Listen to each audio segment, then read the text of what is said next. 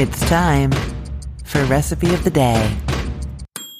Hi there, I'm Christine Pittman from cookthestory.com and I am obsessing over brunch right now, it seems, because today I am bringing you a biscuits and gravy recipe, perfect to make for mom tomorrow for Mother's Day or for just your Saturday morning breakfast today. Really, really delicious and really simple. So last week I told you how to make the fluffiest, tallest buttermilk biscuits ever, and that link will be in the show notes for this as well, or you could head to cookthestory.com slash ROTD and you'll get the link to the biscuit recipe and the link to today's recipe there. Now for this recipe, you can use those biscuits or you can get store bought, like one of those tubes of biscuit dough and do it that way. Either way, it's going to work just fine. It's really about making the gravy. That's what I'm telling you about today. So the gravy that usually is on a biscuits and gravy breakfast is a gravy that's made with breakfast sausage meat and then like a milk. And it's so this white, pale, milky kind of color with lots of sauce sausage in it and it's quite peppery. There's quite a bit of black pepper added to it and you can add even more. So it's peppery sausage, white milky gravy with lots of pepper. So how do you make this? In a large skillet, you're going to melt some butter over medium high heat and then you're going to add some uncooked breakfast sausage.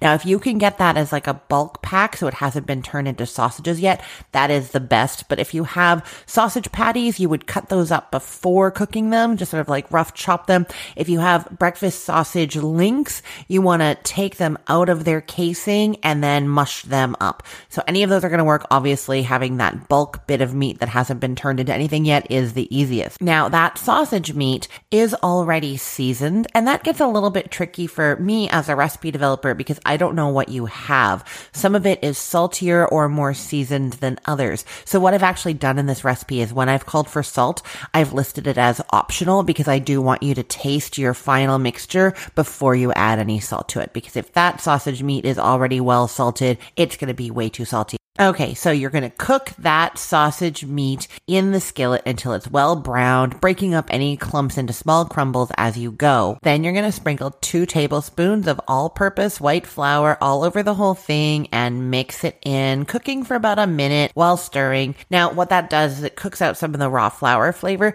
but also stirring it in there means that the flour is getting distributed evenly over all of that sausage and over any of the fat that's come out of it. And so when we add the liquid in a moment, it's not going to clump up with the flour because the flour has been mixed with other things and dispersed so fully. It can't clump because it's not even near other bits of flour to clump. So that is when you're going to add in some whole milk, two and a quarter cups. If you have fat free or 1% or 2%, you can use that instead. It's just going to taste way better with the whole milk. If you don't have whole milk, but you have like fat free milk and then you have some half and half or whipping cream, you could do like half and half of those. So like half fat free milk and half half and half, or maybe three quarters fat free milk and one quarter heavy whipping cream. So you're stirring in that milk as well as a quarter teaspoon of ground black pepper. And I don't mean coarse ground. We want the fine stuff here because we're getting quite a bit of peppery flavor. I want you to measure it the right way. If it was a quarter teaspoon of, of coarsely ground black pepper, that wouldn't be as much pepper as what I'm calling for with the fine grind, like regular ground pepper that you'd put in a pepper shaker. So you're going to stir that all up. It's still over medium heat and you're going to bring it up to a boil there while stirring and then reduce it down to a simmer. Cook, stirring occasionally for a few minutes until the sauce is nice and thick. And then this is when you can taste it and decide if you want to add the salt or not. And that's pretty much it. Very, very simple gravy to make. You get out your freshly baked buttermilk biscuits, whether you did them from a store bought can or you made them yourself with my recipe. Get those out, split them in half, and then top with all that beautiful gravy.